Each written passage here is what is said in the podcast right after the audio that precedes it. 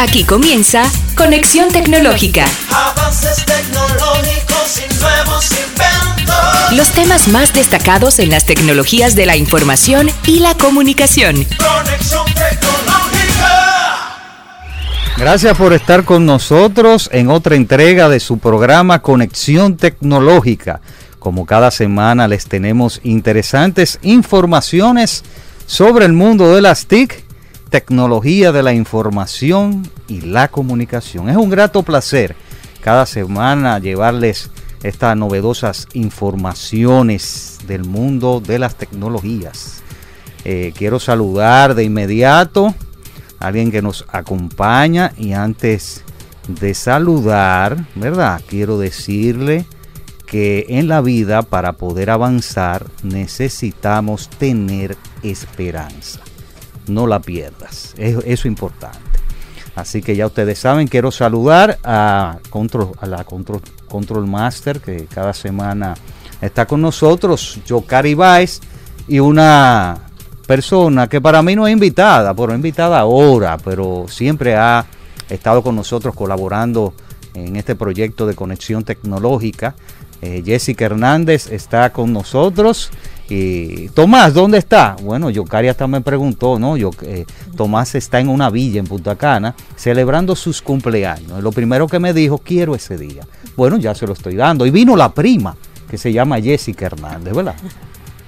Hola Jessica, ¿cómo está? Hola Guido, un placer pues acompañarles a ustedes hoy en esta tarde. Claro. Eh, pues invitando a la audiencia a seguir conectados con Conexión Tecnológica a través de los medios eh, de Twitter, Conexión Tech RD, a través de Facebook en la transmisión directa, Conexión Tecnológica RD, a través de YouTube, Conexión Tecnológica RD, en Instagram, Conexión Tech RD y a través de la web conexióntecnológica.com.do. Estamos en muchos medios, como también, eh, como también estamos en CTV, canal 38 de Altiz, 60 de Claro TV y otros medios de cable. Así que ya ustedes saben, pueden sintonizarnos por nuestros medios. ¿eh? Eh, así que en vivo estamos hoy sábado. Bueno, hoy tenemos interesantes informaciones.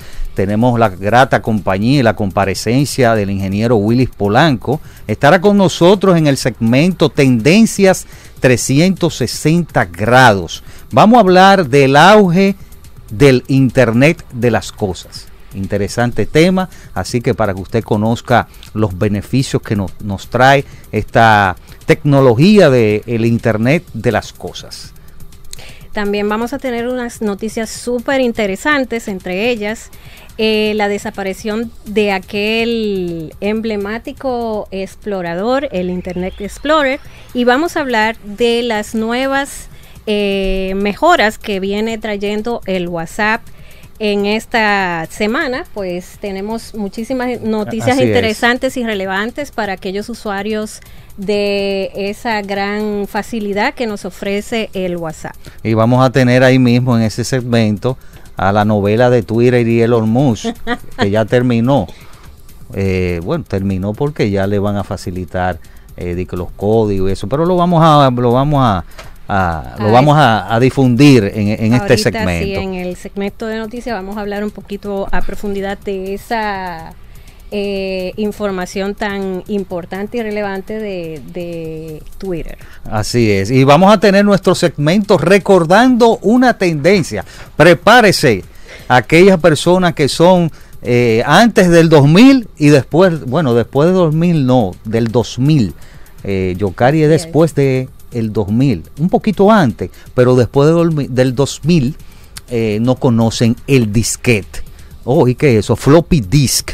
Vamos a hablar un, un poquito sobre su evolución y prepárese aquellos que son antes del 2000 para que eh, puedan dar alguna, alguna anécdota. Así, yo lo usé, el 5 y un cuarto, el 3.5. Ok, vamos a hablar de eso en Recordando una Tendencia. ¿Qué parece? Sí, muy interesante ver cómo ha evolucionado el mundo del almacenamiento, Sí. donde en aquella época pues utilizábamos ese dispositivo de almacenamiento. Así Entonces en mismo. esa en ese segmento vamos, Vamos a hablar un poquito en detalle. Bueno, sin más preámbulo, vámonos a las noticias más relevantes de la semana. Noticias en línea en Conexión Tecnológica. Bueno, tenemos como una novedad eh, que este día pasado 15 de julio, pues ya se le dio de baja lo que era el Internet Explorer. Este navegador que muchos de nosotros utilizamos cuando empezamos a navegar en ese maravilloso mundo del Internet, pues luego de varios años ha quedado completamente en el olvido y desplazado por la competencia. Hemos visto que desde su nacimiento en agosto del 1995, pues fue uno de los sistemas eh, que Microsoft eh, facilitó para la- el navegar en el Internet. Sus mejores años eh, en la década de los 2000, pues fue una de los navegadores que abarcó la mayor cuota de uso, viéndolo dentro del marco del 95% de uso en la red del Internet, donde también muchos de nosotros empezamos a utilizarlo. Sin embargo, dado pues otros jugadores como Firefox y Google Chrome, pues el Internet Explorer fue decayendo. Bueno, vemos que Microsoft dejó de darle soporte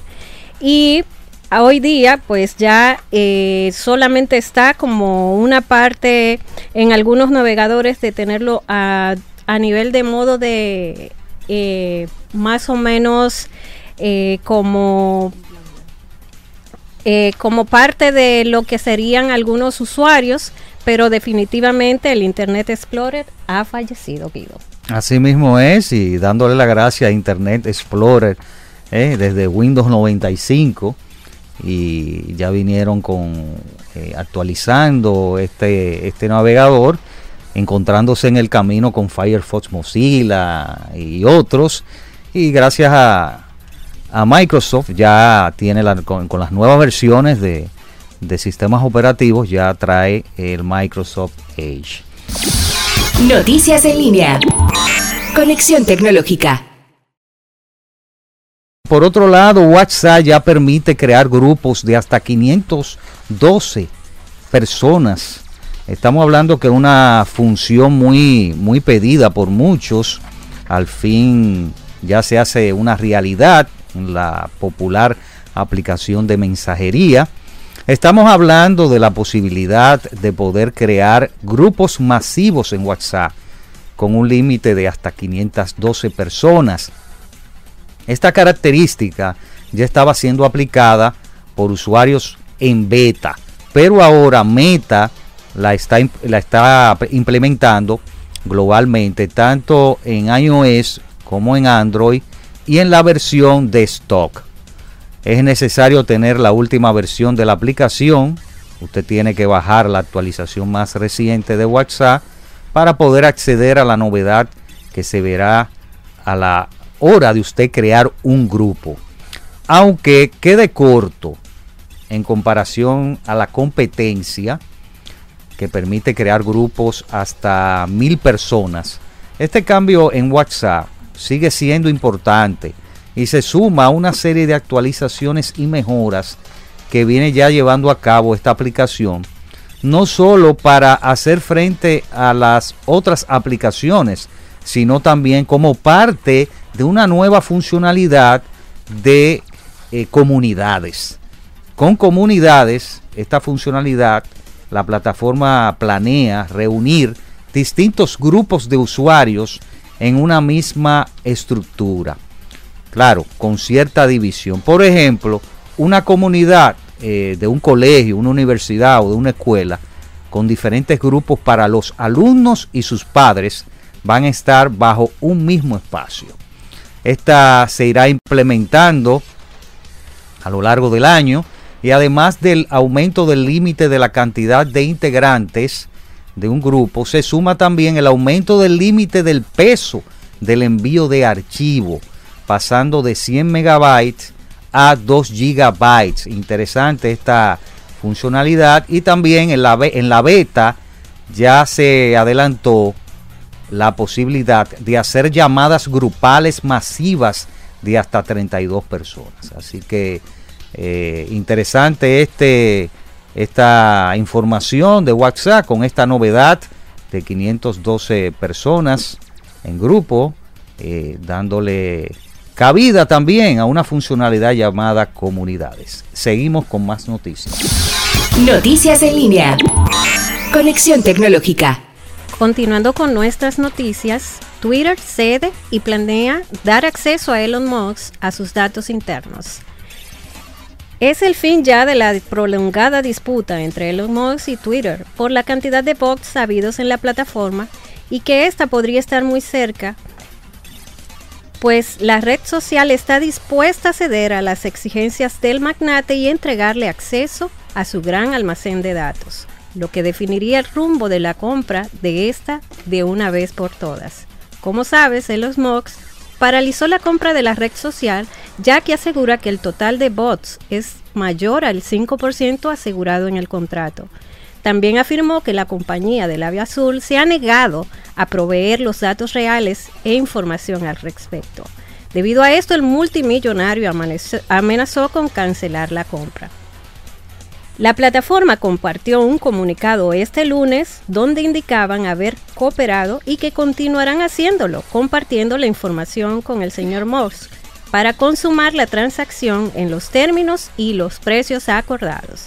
Creemos que este acuerdo es lo mejor para los intereses de los accionistas y pretendemos cerrar la transacción en los precios y términos acordados, mencionaron. Con esto, en solo cuestión de días, se pondrá fin a toda esta controversia y se conocerá el destino final de la compra de Twitter por la cantidad nada más y nada menos Guido de 44 mil millones de dólares de la mano de Elon Musk. Y según este contrato, en caso de no consumarse este cierre de esta compra por parte del magnate, este tendrá que pagar mil millones de dólares. Bueno, eh, eh, ojalá que esta novela no siga y ya se concrete esta compra de Twitter por parte de este magnate Elon Musk. Después de la pausa ya venimos, ya ustedes saben, voy a dar los teléfonos de cabina en ese segmento de eh, recordando una tendencia, el floppy disk, disco flexible. Vamos a hablar de ello después de la pausa. Ya regresamos. Conexión tecnológica.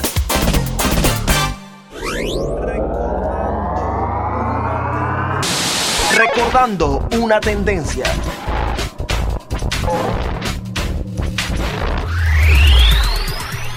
Bienvenidos amigos y volvemos con ustedes ahora en nuestro segmento de Recordando una tendencia, donde vamos a hablar acerca de ese eh, dispositivo que fue muy innovador en la época de los años 2000, pero que hoy día pues es recordado por muchos y desconocido por otros. Así mismo es, interesante el, el disquete o el floppy disk.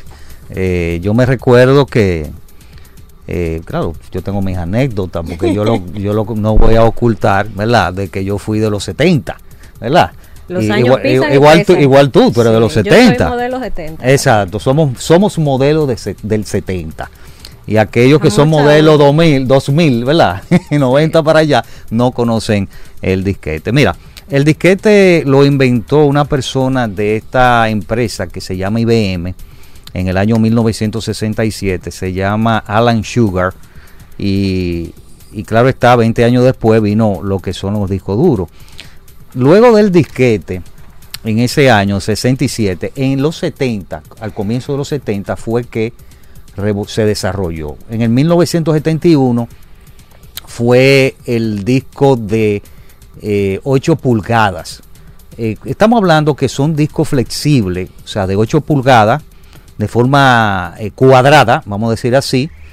Eh, tenía, por ejemplo, en su interior ese disco era de plástico flexible, plástico flexible, o usted lo podía tocar y era eh, plástico, Eh, venía con una funda plástica también, Eh, en su centro giratorio el contenido era como de, un óxido magnético de hierro, era la estructura Y bueno, te- te- usted tenía que tener cuidado porque ahí se, almacena, se almacenaba la información eh, de una capacidad, dependiendo de la capacidad, por ejemplo, si es 5 y un cuarto, que era, eh, por, por- ejemplo, el de 8 pulgadas fue 100, 100 kilobytes, debe ser muy, muy mínimo. Bueno, Y, para esa época era eh, mucho. muy, muy- eh, ah, bueno, para esa época era mucho, el de 8 pulgadas, pero el de 5 y un cuarto, el de 5 y un cuarto, eh, que fue enfocado, vamos a decir, o fue des- o se iba a ser desarrollado, o fue desarrollado también para eh, lo- los laboratorios One, específicamente, porque ellos querían un, eh, un, un Un di- un disco, un, di- un di- un dispositivo, un disco más pequeño y que pudiese utilizarse en, en sus computadores desktop. Entonces, ¿qué pasa? Estos discos se llama floppy disk porque es, es disco flexible. Correcto. Entonces, eh, se introduce este disco flexible en un floppy drive. O sea, un floppy drive es que maneja.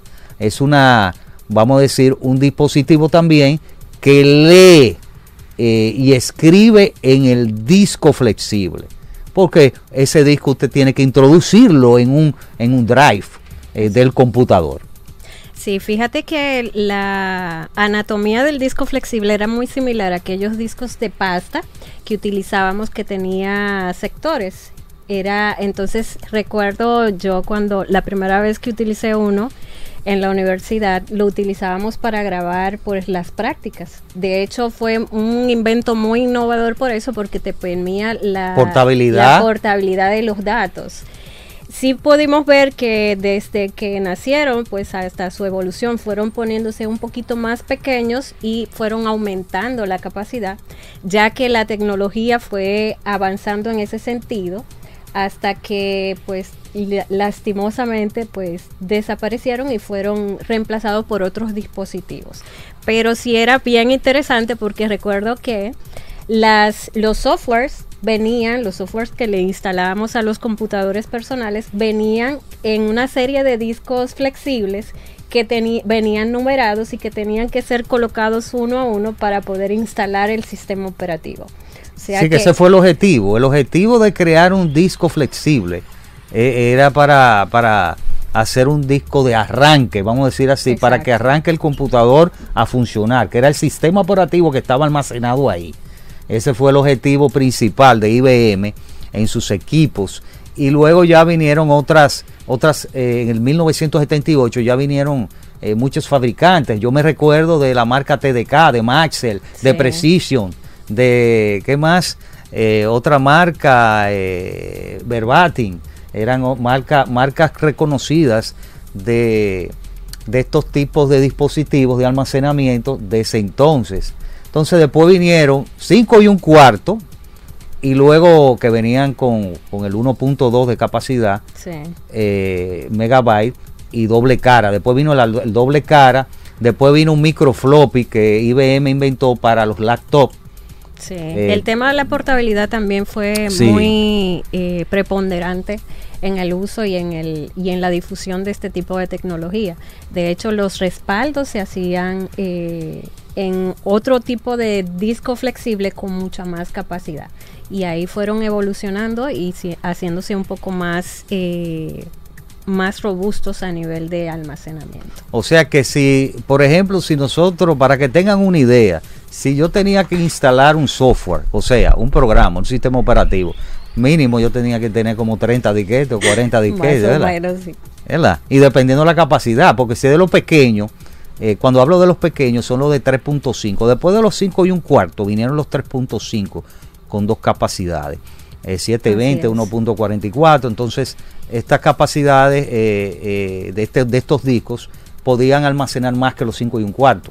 Entonces, y eran más, de plástico más robusto, más rígido. Más rígido, sí, porque tenían, los disquetes tenían el problema que al ser muy flexibles eran muy sensibles a las condiciones climáticas. Si hacía mucho calor, pues se tendía a derretir y a dañarse toda la información que tenían dentro. Entonces al, al identificarse esa vulnerabilidad, pues se hicieron un poco más eh, de contextura un poco más rígida para poder garantizar pues que la información que se grabara eh, estuviera bien guardada. Había también un tema con los disquetes, eh, con Mm. los discos, con los disquetes, y era que si tú le ponías algún elemento, por ejemplo, como Un imán, un ah, imán. Perdía la información. perdías toda la información. Oye, oye, ¿cómo, ¿cómo era? Por eso vinieron los rígidos, ¿verdad? Para que no... sí, realmente. Pero realmente sí, eh, se perdía la información. Y O ya sea que el que tenía la información en un disco flexible no tenía, nada. Así mismo es. Bueno, yo quiero algunas anécdotas de amigos que de los 70, 80. Tú sabes que los discos flexibles o los discos de este tipo, eh, el disco 5 un cuarto, eh, tuvo su limitación hasta los 90 Así es. y a mediados de los 90 vinieron los 3.5 y hasta ya casi eh, finalizar los 90 ya vinieron otros tipos de, de dispositivos. de dispositivos. Hoy en día tenemos los DVD, los CD grabables, la unidad flash, Sí, fíjate que la parte en la nube. De hecho, los, los computadores no traen DVD writer. Exacto, Porque ya todo viene alojado en la nube. en la nube. Entonces ya ese tipo de mecanismo de almacenamiento eh, está quedando también eh, Atrás. So- obsoleto y, eh, y dejado de, de hecho. bueno, de momento los Ni- USB van a quedar atrás. Bueno, Eso es que ya en hay un tantos tiempo. Dispositivos de almacenamiento ágiles. Está la Exacto. nube que tiene la ventaja de que no la vas a perder, no la vas a extraviar y no se va a corromper la información. Vamos, vamos, a dar, vamos a dar los teléfonos, a ver, 809-227-9290 para la 92.9 FM y también para la 96.7 FM. 809-227-9290. Usted recuerda esta tendencia tecnológica, el floppy, claro, los jovencitos como Willis Polanco, que son los, los- el invitado de hoy, eh, No no, vio eso, no, vio eso. Solamente lo de la década como nosotros, Entonces los, a- 70. lo- los que son de nuestro team, Exacto. de los modelos 70, que nos acompañen con sus anécdotas. Exacto. Tú te- parece que tú tuviste la, la experiencia 227-9290 Sí, con el pasé mucho 809. A mí me pasó algo con un, un disco flexible, precisamente eso mismo que tú dices, que es la, la parte esta del, del imán. Tenía un imán muy cerca del floppy, del floppy eh, del disco flexible, y cuando yo fui a leerlo en el computador, Bien, eh, no era muy grata la sorpresa. No. Eh, Perdí esa Sí, información. también cuando uno tenía la información en varios disquetes, que se te dañaba uno, era terrible eso. Sí, exacto. Uno tenía que hacer varias copias de la misma copia para por lo menos, eh, ese era mi plan B, tener varias copias del mismo, pero uno consumía muchos disquetes. Se compraba mucho, ¿eh? Sí. Hasta que llegaron los que eran un poquito más rígidos, que eran un poquito más seguros y tenían mayor capacidad de almacenamiento. Y yo, Cari, ¿usted conoce, conoció ese? Me estoy enterando. Es verdad, De su uso, claro, porque yo sí lo, lo, lo había escuchado, pero del uso y de cómo estaba eh, elaborado y todo. Mm. claro. Gracias por la información. Sí, ya. eh, jóvenes así como ella, ya, Sí, ya saben. No, sufrieron de ese, de ese, sí, de ese percance. de ese percance, No, porque la verdad no. imagínate qué terrible tú tener que entregar una práctica en la universidad que tenías que llevarlo en un disco y cuando oyen el disco, plup, no había información.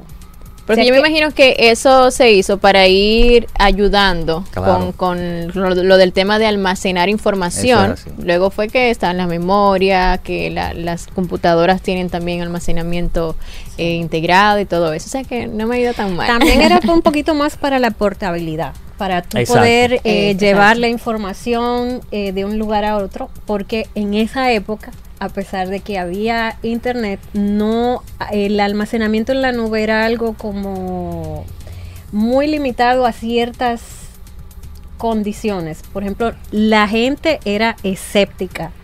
Cuando tú le hablabas de nube, de almacenamiento, de guardar información No, no, en no nube, era escéptica, nadie- Ahora, una pregunta. escéptica. ¿Ese era de un único uso? No. No, O sea, podría borrar la información. borrar la informa- crear- es lectura y escritura, sí. Ah. Tú podías Sí, borrar porque bueno. básicamente su uso era eh, temas de portabilidad.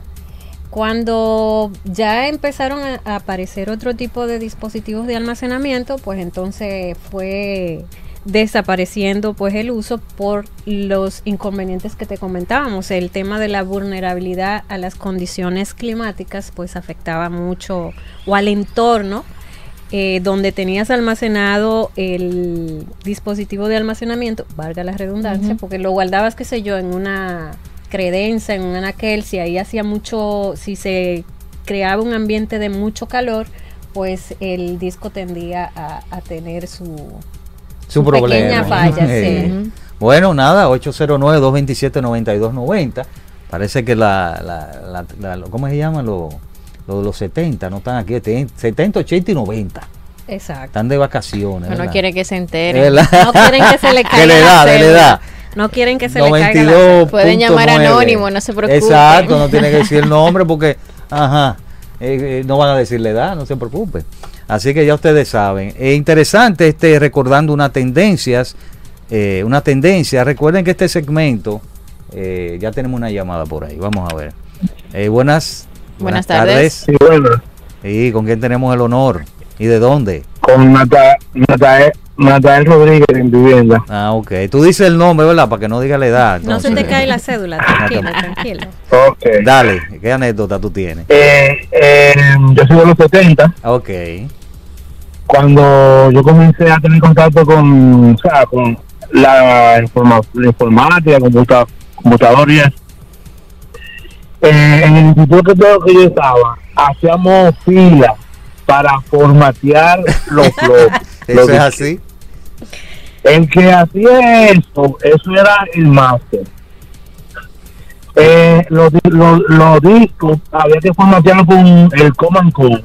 Sí, así. Me recuerdo ahora. Sí. Porque la computadora no subían sola. Exacto. Había que meterle el floppy. Exacto. Y con el Command Code la computadora no se subía. Exactamente. Ese, es el sistema operativo. El disco de buteo. El, sistema operativo. Eh, yo entré cuando todavía no había ni que Windows y eso. Ok. se usaba DOS. DOS, sí. Vea, ese se le cayó. Eh, uno, uno, buscaba, eh, me excusan porque se está escuchando doble en mi celular. Cualquier cosa. No, no, no, no. no. muy bien, muy, muy bien. Ok, entonces nosotros hacíamos eh, para buscar un directorio, crear archivos uno dentro de otro, y todo era a nivel de DOS. Eso es, eso es así. For, format. Después era apareció el 95. Sí, que ahí fue que el Internet Explorer vino. Bueno, gracias por tu información y tu aporte. Eh, sigue en sintonía con nosotros. Y gracias, Natanael. Así que interesante eh, la, la acotación de, de sobre recordando esta tendencia. Y después de la pausa ya venimos con nuestro segmento Tendencias 360 grados. Vamos a hablar del IoT o Internet, Internet de las Cosas. Después de la pausa. Ya regresamos. Conexión Tecnológica. Cambios, avances. En Conexión Tecnológica, Tendencias 360 grados. Continuamos con nuestro programa Conexión Tecnológica y ahora nuestro segmento Tendencias 360 grados y quiero darle la bienvenida de inmediato a nuestro eh, invitado, ¿verdad? De honor, un grato placer recibirte, el ingeniero Willis Polanco está con nosotros, eh, profesional del área de las TIC y vamos a conversar un poquito sobre el IoT, Internet de las Cosas. Bienvenido Willy y gracias. Muchas gracias eh, Guido y audiencia por siempre invitarme. Esta es mi casa y así me siento. Ah, qué bueno, qué bueno. Mira, eh, se dice que para el año 2025 se va a conectar alrededor de, de 64 mil millones a 75 mil millones de dispositivos con el IoT, el Internet de las Cosas. Y es una cantidad asombrosa de dispositivos que van a estar conectados. Y para que la gente entienda sobre este fenómeno, que es un fenómeno que eh, data de los años 80, o sea que el primer dispositivo supuestamente de IoT, eh, como anécdota de historia, fue en 1980. Un grupo de estudiantes de la Universidad Carnegie Mellon eh, estuvieron inventando ahí con una eh, con un, un refrigerador de, de la marca, bueno, la voy a decir ya, pero no importa, la marca Coca-Cola. Sí. Y ellos estaban inventando ahí, eh, inventando como una amiga que yo tengo, que inventa mucho, ella tiene una domótica en su casa. Oh, sí. Ella entra con biometría. Interesante. Tiene, e- e- ella no se mueve. Ella no se mueve. Tiene la domótica y la domótica tiene que ver también con Internet de las Por cosas. supuesto, por es supuesto. parte. Es parte. Entonces, te voy a dar la anécdota del 80, más, adela- más adelante, de estos estudiantes que querían, eh, con, con este refrigerador de Coca-Cola, tratar de que eh, conectarse a ella y eh, son dispensadores, claro está. Sí. eh, emitir eh, simplemente una orden para que si hay Coca-Cola, me la el dispensador lo automáticamente La eso despache. es la despache y si no hay le avise. Es para no ir para allá, es, mo- es, mo- es mode Haragán, ¿verdad? sí, sí, sí. Es como un mode Haragán, ¿verdad? Claro, claro. un mode un mode comodidad, ¿verdad? Claro, Una- claro. Un, un modo de comodidad. Aprovechando que el dispensador estaba conectado a una Exacto, red, a una red, exactamente. Sí, sí. Pero quiero saber qué es para que los amigos que nos escuchan y nos ven sepan lo que es el Internet de las... Vamos a comenzar por ahí. No, buenísimo. Mira, el, Que el término no es de ahora que te dije. el ya. término no es nuevo. eh, se ha venido popularizando. De hecho, los anglosajones le llaman a este tipo de términos buzzword o palabra pegajosa para describir un, fenómeno viral, ¿no? Eh, en un momento dado, eh, cuando se viraliza un concepto, eh, se empieza a, a nombrar como buzzword.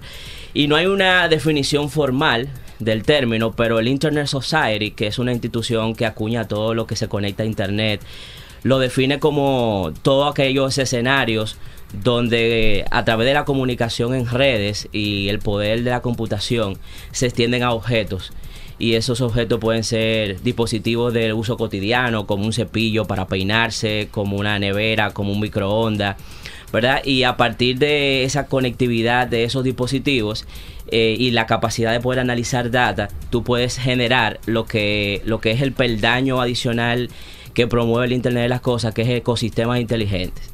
O sea, el Internet de las Cosas es un peldaño, no es el final del camino. El final del camino es lograr tener un ecosistema inteligente, una ciudad inteligente, un parque inteligente, zona colonial inteligente, por ejemplo. Exacto. Sería la conjugación de muchos dispositivos de IoT en una red controlada con la seguridad del lugar y analítica de datos. No se puede quedar de lado la analítica de datos porque eso es lo que dispara el evento de inteligencia, ¿no? El dispositivo como tal es un sensor. Un sensor de temperatura te dice que estamos a 32 grados, pero tú no haces nada con esa métrica. Lo que te permite, por ejemplo, encender el aire acondicionado cuando la temperatura es de 32 grados, es un, es un código que se activa después de que la lectura de la temperatura se genera en el sensor.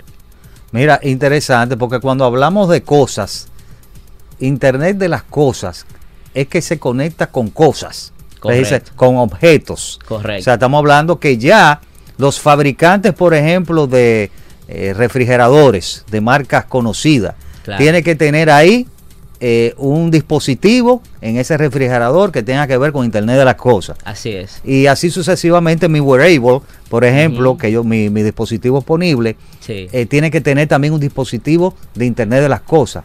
La Claro. idea es que todos esos objetos puedan conectarse y producir información para transformar, para, para transmitirla y hacer análisis, como te dice. Por supuesto, por supuesto. O sea, el- digamos que el objeto tiene primero que tener conectividad a una red que puede o no ser internet, pero este, este protocolo de comunicación es que habilita que el sensor o el dispositivo que tiene un sensor pueda enviar datos a alguna eh, infraestructura que analice esa data y luego genera algún tipo de automatización. Mira lo de la amiga, eh, está, está cerca ahí, ella, ella se va a defender ahora. Sí, yo me No, imagino, yo, yo me imagino. yo entiendo que la ventaja del Internet de las Cosas es que está mucho más accesibles. Claro. En mi caso, como lo dices, no hago nada con tener cosas interconectadas, sino utilizo esa data Por para, para prever, yo la utilizo para de alguna manera eh, anticiparme a eventos. Por ejemplo,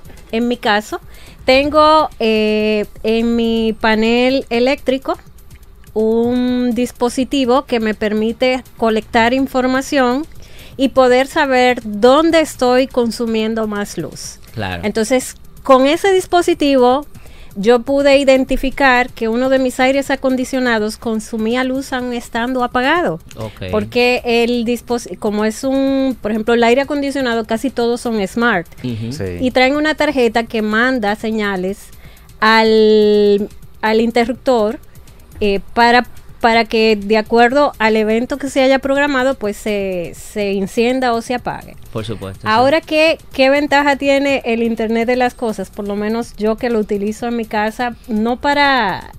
para eh, en modo vago, no, para, Para- para eficiencia para energética. eficiencia, Ah, eso es para lo que quería saber. ¿no entiendes? eficacia del tiempo, porque por ejemplo, si yo estoy trabajando en mi casa, yo no puedo pararme a cada rato a abrir la puerta. Claro. Eso es verdad. Entonces, el, el timbre me manda una señal al celular y yo puedo ver en tiempo real la persona que está tocando mi puerta y decirle si está equivocado o no no. pasar, claro. No tengo que pararme a hacerlo. Así Hay es. tantos dispositivos eh, inteligentes que te permiten para cosas triviales, por ejemplo, para abrir y cerrar una ventana, una cortina, para mandar eh, a lavar las ro- o sea, lo que Prender las luces también. prender las luces, apagar los abanicos. Por ejemplo, hay dispositivos que no vienen listos para conectarse a la red, pero tú puedes configurar un dispositivo intermedio Claro. que te ayuda como a orquestar todo eso que es eh, normal y volverlo smart.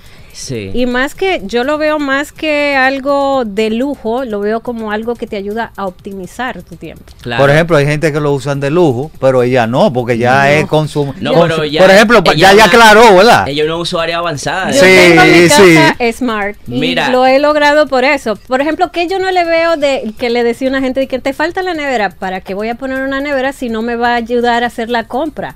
O sea, para que me diga que me falta, no, eso yo lo veo. Algo interesante que mencionaba Jessica es que no todos los dispositivos, objetos, tienen que ser smart ready, o sea, tienen que venir listos con, con capacidad de conectarse a Ahí internet. Porque existe uh, los componentes que se llaman single board computers o SBC o en español digamos microcontrolador, que básicamente te permiten hacer un circuito electrónico en ese aire acondicionado que no vie- que es análogo, yo lo quiero digitalizar para poderlo convertir a Smart. a smart. Y entonces ahí la ventaja que tenemos hoy en día es que eso se ha abaratado de una manera impresionante. Por ejemplo, ¿qué es lo más bruto que tú tienes en tu casa? Un toma corriente. Y tú quieres hacer un abanico de pedestal inteligente, tú el toma corriente lo vuelves smart y ya a través de ese toma corriente inteligente yo puedo encender, apagar te- telemáticamente el Sí. abanico de Lo bueno es que ya puedes integrarlo con comando de voz. Para mí eso es lo máximo. Claro. Alexa. Alexa, Alexa, es Google mi, Assistant. sí, Alexa. Ella tiene Alexa. Alexa, Sí. ya tú sabes. No, y la ventaja de Alexa es que a pesar de tener eh, comando de voz que tú puedes, eh, hay dispositivos, obviamente no los tienes que cambiar. Puedes utilizar esos otros elementos como interruptores.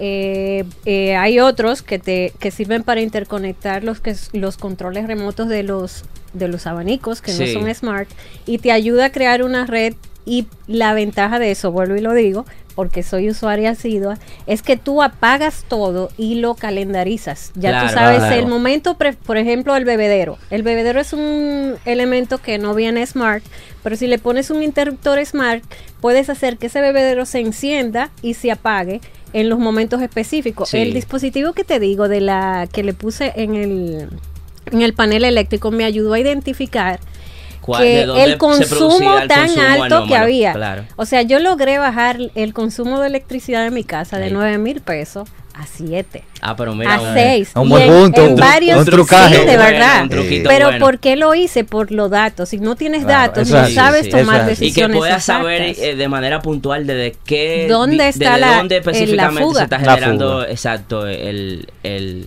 el factor anómalo Yo de soy consumo. muy de entender de lo que no puedes medir, no lo puedes controlar. Claro. Entonces el Internet de las cosas te ayuda a tener, eh, por eso no lo veo como un lujo, lo veo como algo que te ayuda a optimizar muchísimo tu bolsillo, que es por donde nos duele. Claro. Y más el tema de la energía eléctrica que está golpeando tanto a la gente, pues tú poder tener el control de lo que consumes te ayuda a mitigar pues ese ese consumo o esa pérdida de energía que tienes que normalmente sí nos tenemos que educar en ese sentido de que Claro.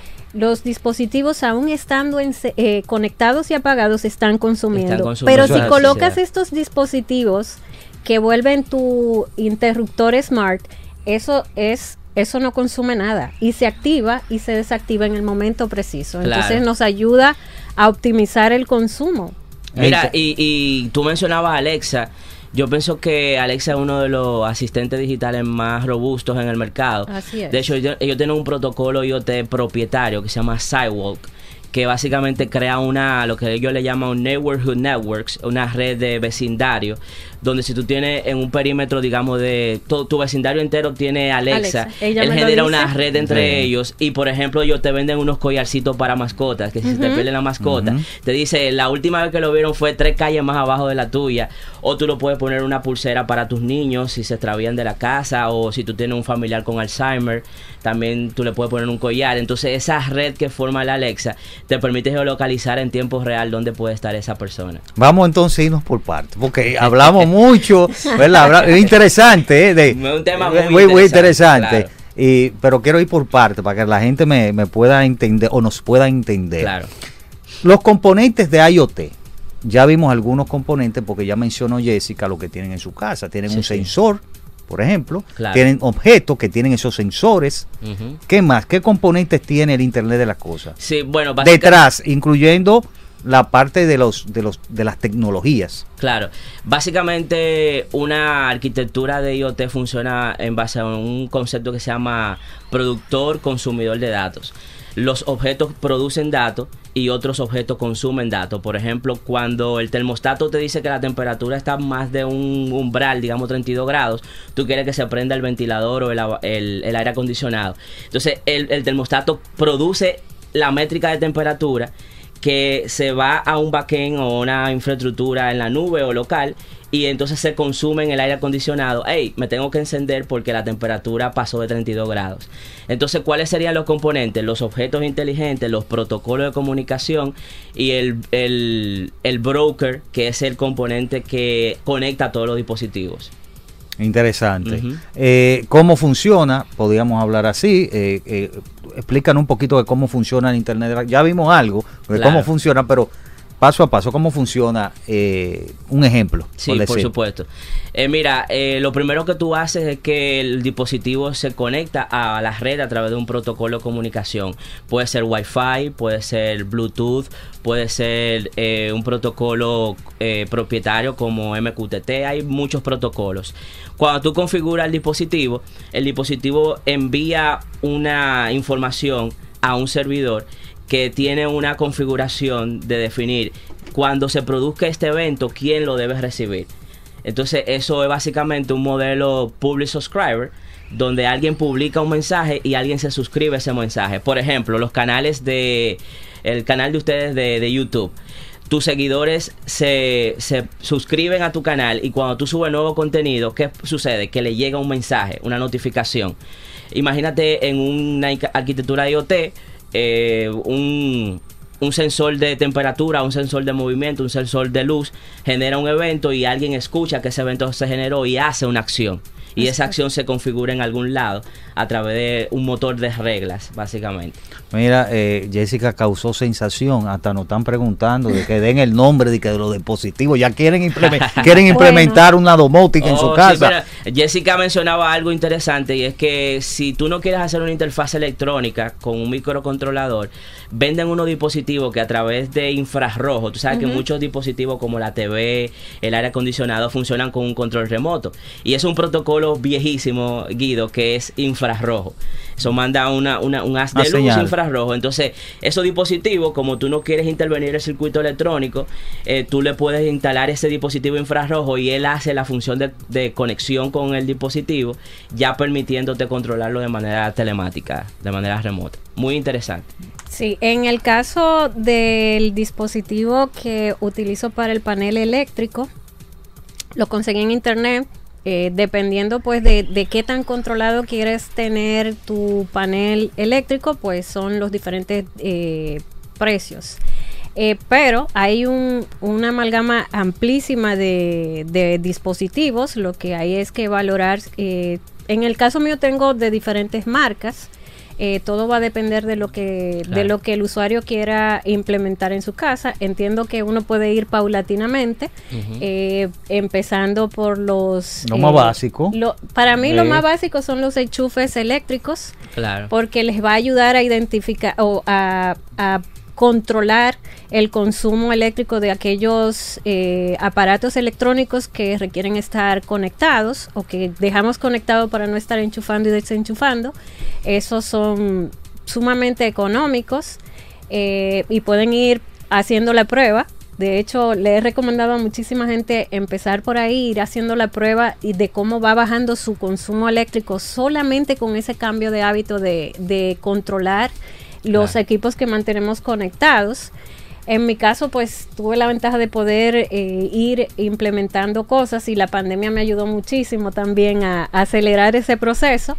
Y creo que podemos ir llevándolo paulatinamente. Vamos eh, controlando la parte eléctrica, que es lo que más nos duele a todos. Sí, y a nivel claro. mundial el consumo eléctrico se ha disparado muchísimo. En estos tiempos de calor, pues consumimos más energía eléctrica y podemos ir optimizando un poquito pues el consumo, incluyendo pues esta tecnología que gracias a Dios ha ido abaratándose muchísimo y que está al Bajo acceso costo. de todo el mundo. Claro, venden unos kits para estudiantes para que se introduzcan en el mundo del IoT. Lo venden en Google, no cuesta más de 2.500 pesos, lo cual ha hecho que el IoT también se dispare, porque una cosa... Tiene el nombre de la marca del kit, puedes Eh, decirlo. Sí, eh, son kits de Raspberry Pi.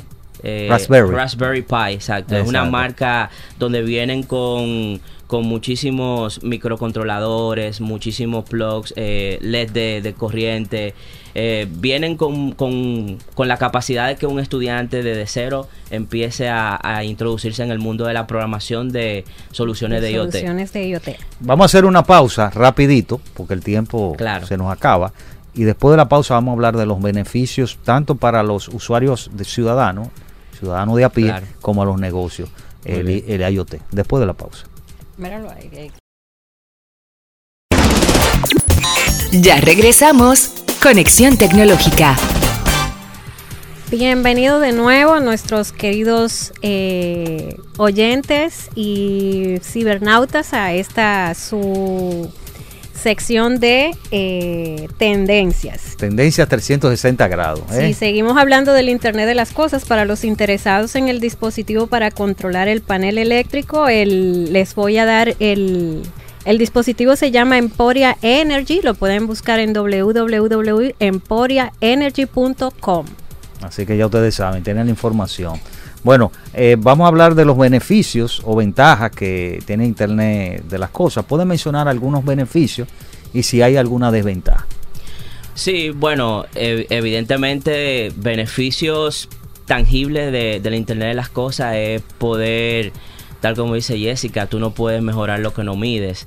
Una de las grandes ventajas que ofrecen los dispositivos conectados es que tú ya generas métricas, donde esas métricas te permiten automatizar cosas sin la casi sin la intervención humana. Entonces digamos que si queremos automatizar una oficina, si queremos automatizar un, un proceso de cosecha, por ejemplo, en la agricultura se habla mucho de Sí. agricultura inteligente, donde los tractores eh, están conectados a una red y ellos mismos se conducen, ellos tienen un horario programado de, de cosecha y cultivo. Es muy interesante porque está aplicado a esa industria en, en particular, pero también hemos visto cómo eso ha permeado otras áreas también, la, la industria, la manufactura, incluso eh, la policía.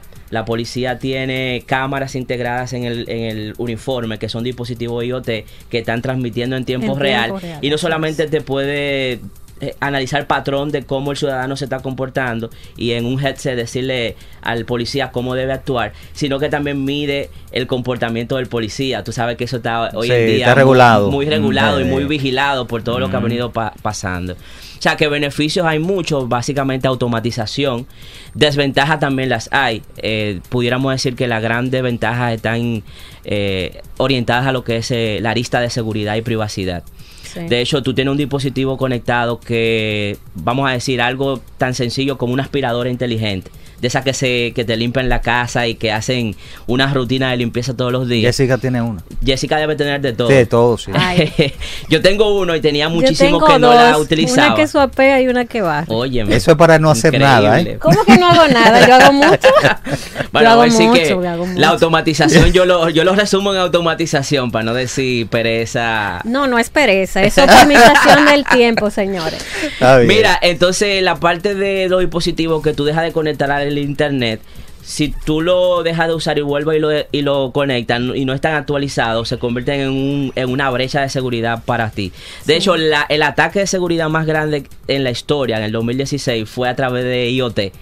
Eh, más de 600 mil dispositivos secuestrados en una red botnet atacaron y tumbaron eh, prácticamente miles de páginas en Europa y en Estados Unidos.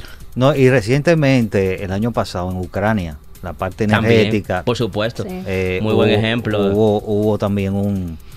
Una, eh, una, sí, un ataque, un ataque cibernético. de denegación de servicio Sí, a la, a la a la planta energía, a la eléctrica, planta correcto. eléctrica. O sea que, digamos, la arista de seguridad definitivamente es la gran preocupación. Tú puedes encontrar en YouTube hasta tutoriales de cómo tú te conectas a vehículos, a ciertas marcas de Sí. vehículos que no quiero Que mencionar. tienen vulnerabilidades. que tienen de seguridad. vulnerabilidades de seguridad y la gente se han podido controlar la computadora. Si estás conectado a la computadora de un vehículo, le puedes encender bolsa de aire, lo puedes encender, Exacto. apagar. Imagínate qué locura. Pues puede provocar Sí, accidentes. eh, sí hay que tener muchísimo cuidado con el tema de la seguridad. De hecho, la gente eh, no ha entendido eh, lo complejo que es eh, el tema de la, segu- la ciberseguridad. De hecho, gracias a Dios eh, se está legislando para poder controlar ese flagelo de la, la ciberseguridad Sí, sí. y la seguridad de, de la información que tenemos en la nube. ¿Qué otras aplicaciones, ya por último, eh, en la parte de negocio específicamente, eh, lo hemos visto eh, el IoT, o lo estamos viendo, porque ya hay está ciudad inteligente, para mencionar algunas aplicaciones en el ámbito del ciudadano, pero te dejo a ti para que explique las dos cosas, ya Sí, los mira, minutos finales. eh, en los puntos de ventas eh, también se ha visto y yo creo que hemos visto mucha publicidad que pensábamos que era del futuro y está en el presente de, de Amazon que tiene supermercados totalmente sin personal. Y eso es todo dispositivo de cámara, sensores por todos lados. Es un buen ejemplo de, de cómo tú puedes hacer un punto de venta eh, que sea unattended, ¿verdad? Sin, sin, sin personas, pero todo obviamente en una infraestructura IoT supervisada por cámaras, por sensores. Ejemplo también eh, de productividad en la oficina para poder velar por, por el consumo eléctrico optimizado, tal como Jessica nos ha mencionado. Eh, también tenemos eh, eh, un buen ejemplo, por ejemplo, eh, ciudades inteligentes, eh, donde tú tienes muchos dispositivos eh, que ya desde, desde desde que tú sales de la oficina te van reportando en tu, tu geolocalización, vas reportando y si tú quieres que tu casa esté climatizada en función a en función a tu ubicación, tú le dices al aire acondicionado que lea la geolocalización de tu móvil y si tú estás 10, eh, 100 metros de tu casa, el aire se enciende porque sabe que tú estás llegando. El portón eléctrico se, se, Se abre, abre. automáticamente, tú lo puedes configurar con cámaras de seguridad que están también capaces de conectarse a dispositivos Alexa y Google Assistant para controlarlo por voz. O sea que hay muchos avances en la línea de... la granja de- inteligente, por ejemplo, la eh, agricultura. Bueno, eh, eh, la granja inteligente, que, que ya tú vienes con ciertos microcontroladores especializados para granjas. Por ejemplo, un buen ejemplo de sensores son BeagleBone, que te permiten hacer que el regado de agua esté conectado a tu red de IoT y se enciende y se programa en un horario específico, que dependa de la temperatura, si la temperatura está muy alta, si el nivel de humedad del suelo. Entonces tú le pones sensores al- a, la tierra, tierra. y eso mide la humedad y en función de esa métrica te puede eh, generar alguna automatización de tu, de tu granja. Bueno, gracias, Muy- eh, muy Willy. interesante, Muy, ¿no? Un placer. muy- bueno, Muy y- interesante. Muy interesante. Bueno, gracias Jessica por acompañarme hoy, que hoy pasó la prueba, ¿verdad? Sí, Eh, pasó la prueba. Y maneja muy bien. Y maneja el tema. bien el tema de domótica, No, no, ella ¿verdad? puede sentarse aquí Sí, y hablar, hablar ¿verdad? sin tener las cosas. Es un tema que tenemos pendiente, ¿eh? lo del domótica. Así que eh, gracias a Willis Polanco por estar con nosotros y hablar sobre el auge del Internet de las cosas. Ya los amigos eh, nos escucharon y nos vieron por las diferentes, por los diferentes medios. Y la próxima semana estaremos de vuelta con más informaciones sobre el mundo de las TIC. Bendiciones. Hasta aquí, Conexión Tecnológica. Avanzando nuevos inventos. Nos encontramos en una próxima entrega Conexión tecnológica. con Guido Mieses.